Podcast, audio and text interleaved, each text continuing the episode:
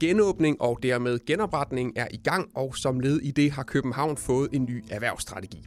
Den vender vi i ugens podcast, som vi også ser nærmere på blandt andet lokale coronanedlukninger og endnu en debat om Socialdemokratiets ambitioner for parkeringspladser i byen her i podcasten fra Altinget Hovedstaden. Jeg er din vært og hedder Kasper Kosgaard. Her i programmet har jeg et medlem af Københavns borgerrepræsentation på besøg, hver gang de har holdt møde, og denne gang der er det dig, Cecilia Lønning Skovgaard. Velkommen til. Tak skal du have. Du er valgt for Venstre, og så er du til med partiets spidskandidat og borgmester på beskæftigelses- og integrationsområdet. Er der andet, som øh, lytterne de bør vide om dig? Jamen, de skal vide, at jeg øh, bor på Østerbro med min mand og mine tre børn. Og så er jeg glødende FCK-fan, så hvis jeg lyder lidt trist i løbet af programmet, så er det jo fordi, vi fik en over nallerne i Herningen går aftes. Ja, det var ikke uh, rart. Uh, Lars Weiss, overborgmesteren, anbefalede også uh, i løbet af mødet at overholde tids- taltidsreglerne, så I kunne nå at se den her kamp. Det uh, blev ikke sådan, men jeg kan så fortælle, at I ikke rigtig gik glip af noget. Og så snakker vi ikke mere om det. Uh, som nemt i, uh, i indledningen her, så har København fået en uh, ny strategi for erhvervspolitikken. Den gælder for årene 2021 til 2023, og der er jo så dermed allerede gået snart et, et halvt år ud af de tre, den øh, skal løbe, så det er bare med at komme i gang med initiativerne. Du er chef for en af de fire forvaltninger, der har været med i den her proces. Øhm, lidt en speciel tid at vedtage erhvervsstrategi i. Hvordan har arbejdet været?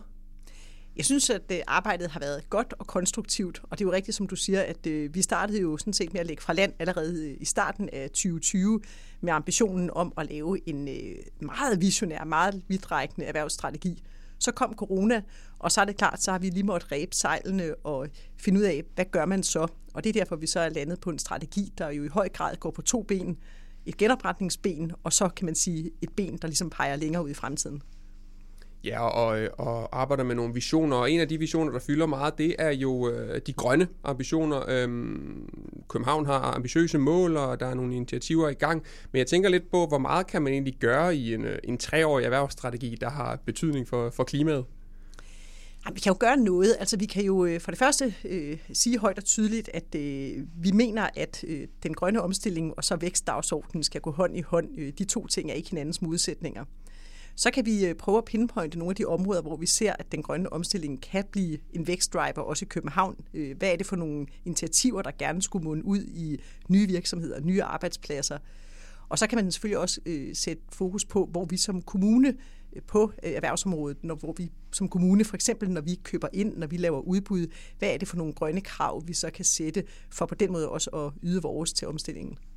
Ja, netop øh, indkøbspolitikken og gøre den grøn er også noget, der, der fylder en del i, øh, i udspillet, og det øh, forstår jeg, det er du glad for, men du var også lidt bekymret for, øh, at vi talte sammen tidligere på ugen, om man kunne komme til at stille så skarpe krav, at man øh, gjorde det svært for måske nogle af de mindre virksomheder at byde ind på, på de her opgaver. Hvordan øh, hænger det sammen?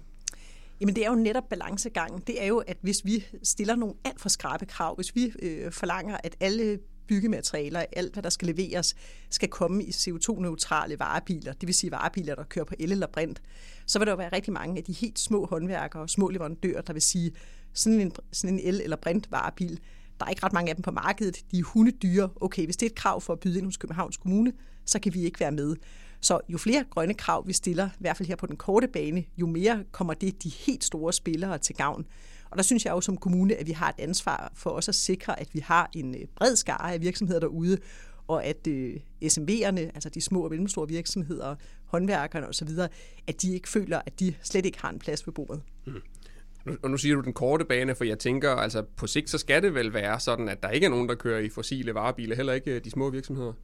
Det er klart, at det er en ambition, vi alle sammen øh, deler det gælder om at finde jo den her fornuftige balance, hvor vi øh, som kommune generelt jo er, frontrunner, sætter nogle ambitiøse øh, mål, sender nogle ambitiøse signaler derud, men jo også gør det på en måde, så vi rent faktisk øh, har et leverandørfelt, der kan leve op til vores ambitioner. Hmm. Fra coronaens øh, afledte effekter, så skal vi videre til nogle af de mere direkte øh, konsekvenser af den her pandemi, nemlig muligheden for at lukke skoler, idrætsfaciliteter og andre kommunale tilbud, hvis, hvis smitten den breder sig. Fra Folketinget på Christiansborg, der har kommunen nemlig fået en mulighed for at lave lokale nedlukninger på lidt mere frivillig basis, end dem vi hører om med skoler, der lukker i sovne osv., nemlig hvis der er sådan lidt lavere smitteniveau, men stadigvæk noget, man øh, vurderer er bekymrende. Men hvem skal så træffe den beslutning ude i kommunerne? Det var noget, I skulle øh, klarlægge her på mødet torsdag aften. Det endte med, at det bliver de politiske fagudvalg i, øh, i kommunen, der får de her kompetencer, så for eksempel børne- og ungdomsudvalget kan lukke skoler, øh, som ligesom hører under deres øh, område. Den beslutning stemte du og Venstre imod. Hvordan kan det være? Jamen det gjorde vi øh, af to grunde. Øh, for det første så er vi simpelthen lodret uenige i hele den nedlukningsmodel, der er kommet ud fra Christiansborg. Alle er jo enige om, at det er skørt, at vi for eksempel i øjeblikket har to skoler og et gymnasium lukket i Indre By. Øh, der er ganske få, der bor i det pågældende sovn, og de, der er smittet, viser sig at være nogle soldater, der bor i boder, som i øvrigt holder til ude på Frederiksberg til dagligt. Så selve modellen er skør, og når man så kommer og vil bygge en frivillig model oven på det, hvor man allerede ved en incidens på 100 kan lukke resten af byen ned, så råber vi vagt i gevær. Lige nu der ligger København på en incidens på 101, så faktisk så kan vi med beslutningen fra i går aftes gå i gang med at lukke ned, hvis det er det, man vil. Den anden ting, vi er bekymrede for, det er faktisk det her med at lægge det ud i fagudvalgene. For vi er bange for, at vi får sådan en spiral, hvor for eksempel børn- og ungdomsudvalget begynder frivilligt at lukke nogle skoler ned. Det presser jo så bolden videre over til sundheds- og omsorgsudvalget. Skal de så også lige for en sikkerheds skyld lukke et par plejehjem? videre med aben til Kultur- og Fritidsudvalget, der kan begynde at lukke nogle sportshaller. Altså vi risikerer at få en underlig dårlig spiral, hvor udvalgene ligger og presser hinanden til at lukke. Der synes vi, at hvis man overhovedet skal ned ad den her vej, så må der være nogen, der samlet tager en beslutning om, hvad der skal ske. Så må strammerne i økonomiudvalget, så må de ligesom sætte sig sammen og gøre det, og så er det også tydeligt for københavnerne, hvem det er, der har stået for den her nedlukning. Men altså, det modsatte argument her er jo så, at netop grunden til, at alle er, ue- alle, er, alle er enige om, at den her generelle model for nedlukning ikke fungerer, det er, fordi den bliver øh, besluttet meget centralt og langt væk fra virkeligheden. Så derfor siger øh, tilhængerne af det her forslag, at hvis vi kommer ned i fagudvalgene, så møder vi altså de folk, der har øh, fornemmelse for, hvad der sker ude i lokalområderne, og ikke træffer de her ulogiske beslutninger. Øhm, det giver ikke mening, eller hvad? Jamen, jeg synes jo bare, at igen, øh, vi risikerer at få en situation, hvor det ene fagudvalg så synes, man skal lukke, det andet synes, at man skal åbne. Øh, og hvem er det så, der at, altså, på den yderste dag så skal ligge, ligge og lægge arm om det her? Og helt grundlæggende, så synes jeg jo så også bare, at vi har et behov for at sende signal til københavnerne om, at vi ikke ønsker mere nedlukning. Vi vil have en by, der er åben. Vi vil have en by, hvor børnene kan komme mere i skole, hvor vi kan få flere ind i idrætshallerne, hvor vi kan få folk ind på vores caféer, også selvom de ikke har booket tid 30 minutter i forvejen. Så det her med, at øh, et stort flertal på Rådhuset krampagtigt ønsker at holde fast i den her magtmulighed, det er mig virkelig imod. ja, men muligheden er jo blevet givet. Tror du, der er nogle af dine kolleger i nogle af udvalgene, der vil lukke mere end højst nødvendigt? Ja, det er klart, at øh, under hele det her, der ligger der jo det, kan man sige, coronaspektrum, som vi jo ser øh, tydeligere og tydeligere med strammerne i den ene ende, der hellere lige vil lukke en skole for meget for at være på den sikre side, eller lukke et plejehjem, bare sådan lidt præventivt og så i den anden ende øh, slapperne eller frihedselskerne, som virkelig mener, at det skal være det absolut sidste greb i værktøjskassen at lukke mere ned. Så der er jo en reel politisk uenighed, og det er også klart, at jeg som Venstre, øh, som repræsentant for et liberalt parti, øh, som repræsentant for et frihedselskende parti, jo selvfølgelig står over på den øh, side af hegnet, hvor vi siger, lad nu være, vi skal ikke kunne gå ud og lukke ned allerede ved en incidens på 100. Vi er der, vi er på 101. Det er simpelthen skørt, det er en forkert vej at gå. Mm den kamp, hvor du så tager i beskæftigelse- beskæftigelses- og integrationsudvalget, hvor du sidder for inden, for det er i hvert fald der kompetencen ligger nu. Øhm, så skal vi videre til et emne, nemlig øh, anonymisering af ansøgere i Københavns Kommune. Det er jo også noget, der har med dig at gøre med arbejdsmarkedet. Øhm, SF og Frie Grønne har stillet hver deres øh, nærmest enslydende forslag, så ikke helt alligevel, øhm, om at man skal gøre det sådan, så når der er et jobopslag i Københavns Kommune, så dem, der søger, de er i første omgang anonyme, så ikke man kan se deres alder, køn og etnicitet og, og så videre. Øh, begge partier nævnte en masse tal og forskning, som viser et generelt problem på arbejdsmarkedet, for eksempel at øh, ansøgere med mellemøstlige øh, lydende navne skal søge 52 procent flere gange end øh, mennesker med det, som Nico Grønfeldt fra Fri Grønne kaldte pære danske navne. Øh, det er så generelt, her taler vi om Københavns Kommune som arbejdsgiver. Dig som beskæftigelsesborgmester tænker, det er relevant at spørge, om du tror, der er et problem med diskrimination på køn, alder og etnicitet i kommunen? Jeg tror ikke, der er et problem med åbenlys diskrimination. Jeg tror, der kan være et øh, problem med nogle øh, ubevidste biases, øh, at vi helt generelt, både i Københavns Kommune og andre steder, øh, når vi øh, ansætter, jamen, så har man grundlæggende en tendens til at kigge efter nogen, der ligner en selv, fordi så tænker man, hvis vedkommende er ligesom mig, så bliver det rigtig godt det her. Og derfor tror jeg faktisk, det er, er vigtigt, at vi øh, får sat spot på det her. Jeg tror, det er vigtigt, at vi netop får de her forskelle ud i lyset, og det er også derfor, jeg egentlig grundlæggende tror, at det faktisk er vigtigt for os at vide, hvem det er, vi står over for et ansøgerfelt. For der kan jo også være situationer, hvor vi som kommune netop ønsker at sikre, at når vi sidder og kalder fem eller otte mennesker til en samtale, at vi så har den spændvidde i ansøgerfeltet. Og hvis vi anonymiserer det hele, så er jeg ikke sikker på, at vi når derhen.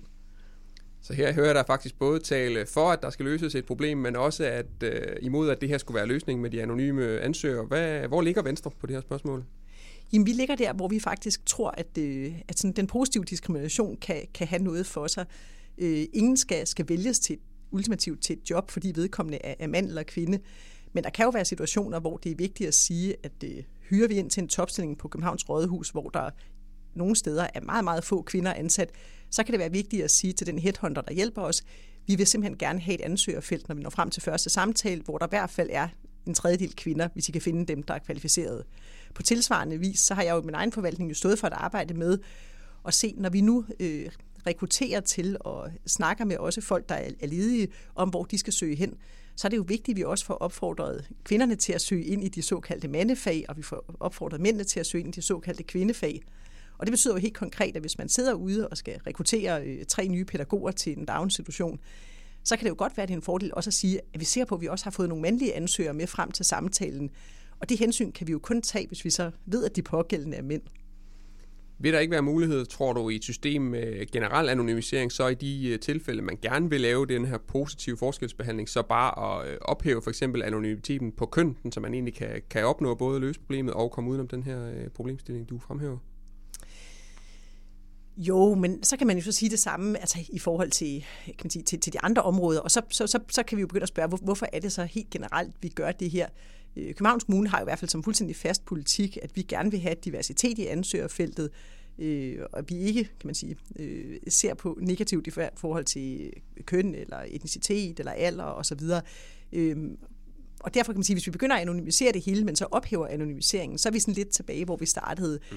Jeg tror, at det, det handler mere om øh, at få, få den her sådan, awareness frem, øh, tale med dem, der ansætter, tale med hinanden om øh, ubevidste biases, tale med hinanden om værdien af at have en øh, divers øh, arbejdsstyrke, hvor vi får alle talenter i spil, sådan så det bliver noget, vi positivt går til, at vi gerne vil have det, øh, snarere end at vi ligesom anonymiserer os ud af det, og jo på en eller anden måde også lidt frelægger os ansvaret. Hmm. Der var som sagt øh, to forslag, det ene fra SF, det andet fra Frie Grønne. Der var størst opbakning til forslaget fra SF, men dog ikke større, end at det ikke blev vedtaget i går, men i stedet for henvist til udvalgsbehandling. Øh, derfor blev jeg heller ikke helt klog på øh, debatten, øh, hvad der egentlig er flertal for. hvor tror du, det ender hen med det her spørgsmål? Jeg kunne sagtens forestille mig, at det endte med, at, øh, at man nu i økonomiudvalget tager en diskussion af det, og så øh, bestiller et oplæg på, hvad er der egentlig af, af forskellige muligheder? Hvad, øh, hvor dyrt vil det være at implementere det her? Skal man eventuelt starte med en øh, pilotmodel i en forvaltning øh, eller i et område af en forvaltning? Københavns Kommune er jo en enorm arbejdsplads øh, med, med mere end 40.000 ansatte, så sådan at rulle det ud på én gang til hele, til hele øh, Københavns Kommune vil nok være voldsomt. Men jeg kunne sagtens forestille mig, at vi bliver enige om at prøve at starte med et, øh, et forsøg et eller andet sted, og se om det kan give noget men det er helt sikkert, at, at nogle af de... Øh, nogle af de modhensyn, jeg har stået og argumenteret for her, dem skal vi jo så på en eller anden måde have, have fundet ud af, hvordan vi løser. Hmm. Faste lytter af den her podcast øh, vil huske, at vi i det seneste afsnit talte om en debat om Socialdemokratiets forslag om at nedlægge hver tredje parkeringsplads på Københavns gader. Øh, vi bringer nu en genudsendelse, fristes jeg til at sige. Øh, her på torsdagens møde var der nemlig igen en lignende debat om det samme forslag, og dengang havde I i Venstre sammen med Dansk Folkeparti gjort konservativ selskab og spurgt ind til øh, konsekvenserne af det her forslag.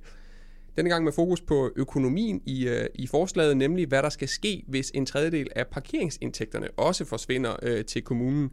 I den debat blev øh, jeg forslagstiller kaldt for øh, parkeringsentusiaster af overborgmester Lars Weiss. Er du øh, med i gruppen af parkeringsentusiaster? Ja, det er jo på den måde, at øh, rigtig mange københavnske børnefamilier de har brug for en bil for at få hverdagen til at hænge sammen. Det kan være, når man skal køre ud til en udekamp. Det skal være, når man øh, skal i sommerhus i weekenden, hvis man skal ud og købe ind øh, lidt mere, end hvad man lige kan have på cykelstyret hvis man skal besøge øh, svigerfamilien i Jylland. Der er jo rigtig mange situationer, hvor man har brug for en bil, og derfor er der også mange københavnske børnefamilier, der har bil. Venstre har et stort ønske om, at øh, vi ikke har en masse biler stående på, på gadeplan, så vi bakker sådan set op om intentionen om at få øh, bilerne ned i parkeringskælder, øh, ind i nogle p-huse. Der, hvor det bliver øh, kan man sige, lidt usammenhængende i forhold til Socialdemokraternes forslag, er jo, at de vil fjerne en tredjedel af alle gadeparkeringspladser. Det er 42.000 parkeringspladser, og det vil de gøre inden for de næste 3-4 år. Og det vi jo så spurgte til i går i debatten, det var, jamen, øh, hvordan hænger det her sammen økonomisk, fordi kommunen har jo også nogle indtægter fra øh, parkerede biler, både fra gadeparkeringen og fra parkeringslicenser osv., og der må jeg sige, det var engang ulig mund, det vi fik at vide. Altså, det var jo som at høre den gamle Peter Belli-sang om ingen regning. Altså, det viser sig, det, det ville nærmest gå OP op. Øh, der ville måske blive en lille bitte smule, øh, sådan, at som staten skulle samle op. Men ellers må man forstå, at øh, altså, vi kan, vi, kan, vi kan åbenbart godt klare os uden øh, et sted mellem 150 og 250 millioner i p-indtægter. De penge forsvinder ligesom bare. Det synes jeg ikke lyder så overbevisende. Jeg skal så øh, tage opgaven og forsøge at opsummere øh, argumenter for Socialdemokratiet i, i, i et slags øh, spørgsmål. Øh, og det er jo, at der på grund af statslig regulering handler det ikke om de her konkrete indtægter, men faktisk mere om, hvor mange penge kommunen har lov til at bruge. Fordi man bliver modregnet de konkrete indtægter, men øh, der er en serviceramme. Overborgmesteren sagde jo så, at øh, kommunen, kommunens økonomi er ikke et nulsumspil, og at der fortsat vil være et øh, rådrum, fordi man øh, vækster. Vi har jo tidligere i, i dag talt om det her erhvervsudspil, som skal have kommunen tilbage på vækstbordet, og så du citerer Peter Bailey, der var også en, øh, en socialdemokratisk ungdomsformand, der kom til at sige noget øh, øh, lignende for nylig, nemlig at der ikke kommer nogen regning, men øh, du køber det ikke helt, fornemmer jeg.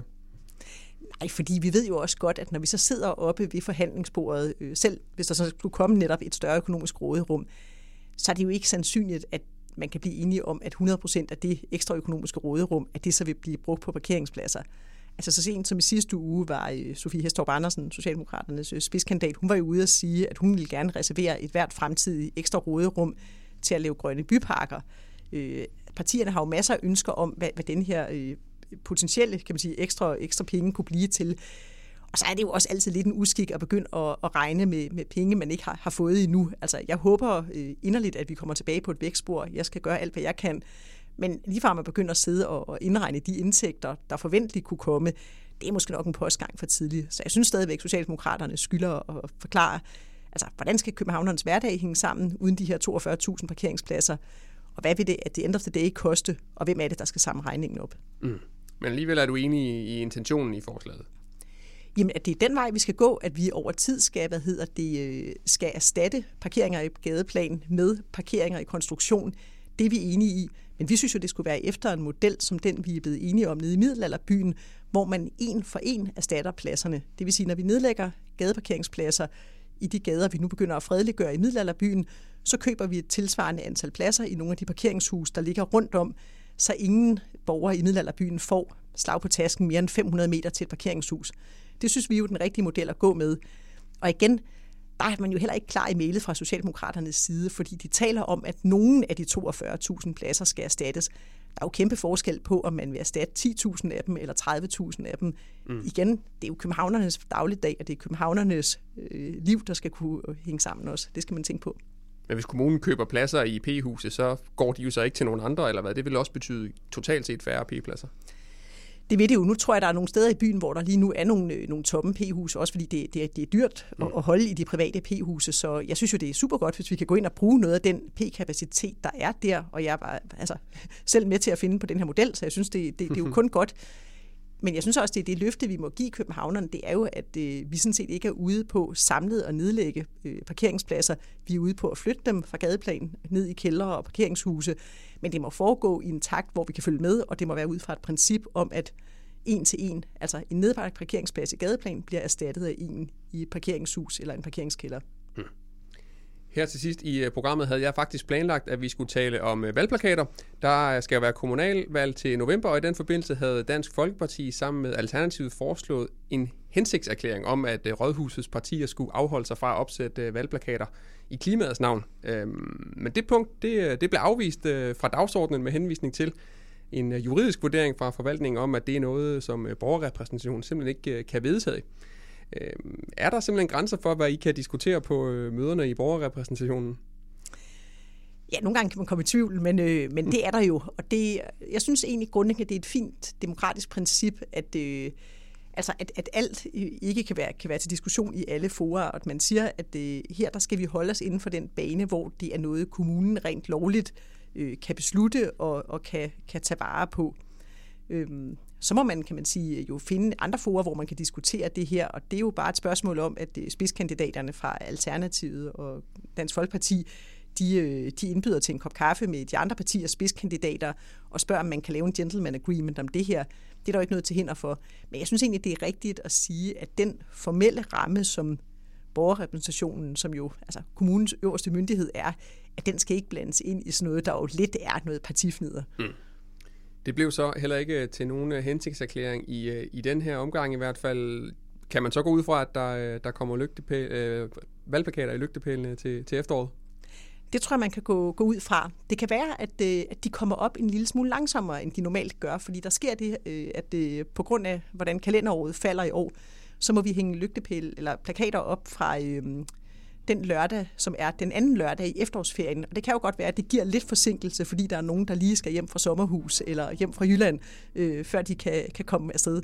Men øh, op skal plakaterne nu nok komme. På vegne af Altinget i hovedstaden kan jeg i hvert fald uh, sige, at vi glæder os til, til valgkampen, og jeg kan også sige uh, tak for besøget her i podcasten til dig, Cecilia Lønning Skovgaard fra Venstre. Selv tak, det var en fornøjelse. Og som altid et stort tak til alle jer, der lytter med, og forhåbentlig også læser med på altinget.dk-hovedstaden. Mit navn er Kasper Kåsgaard, og jeg er tilbage her i feedet om fire uger. Vi lyttes ved.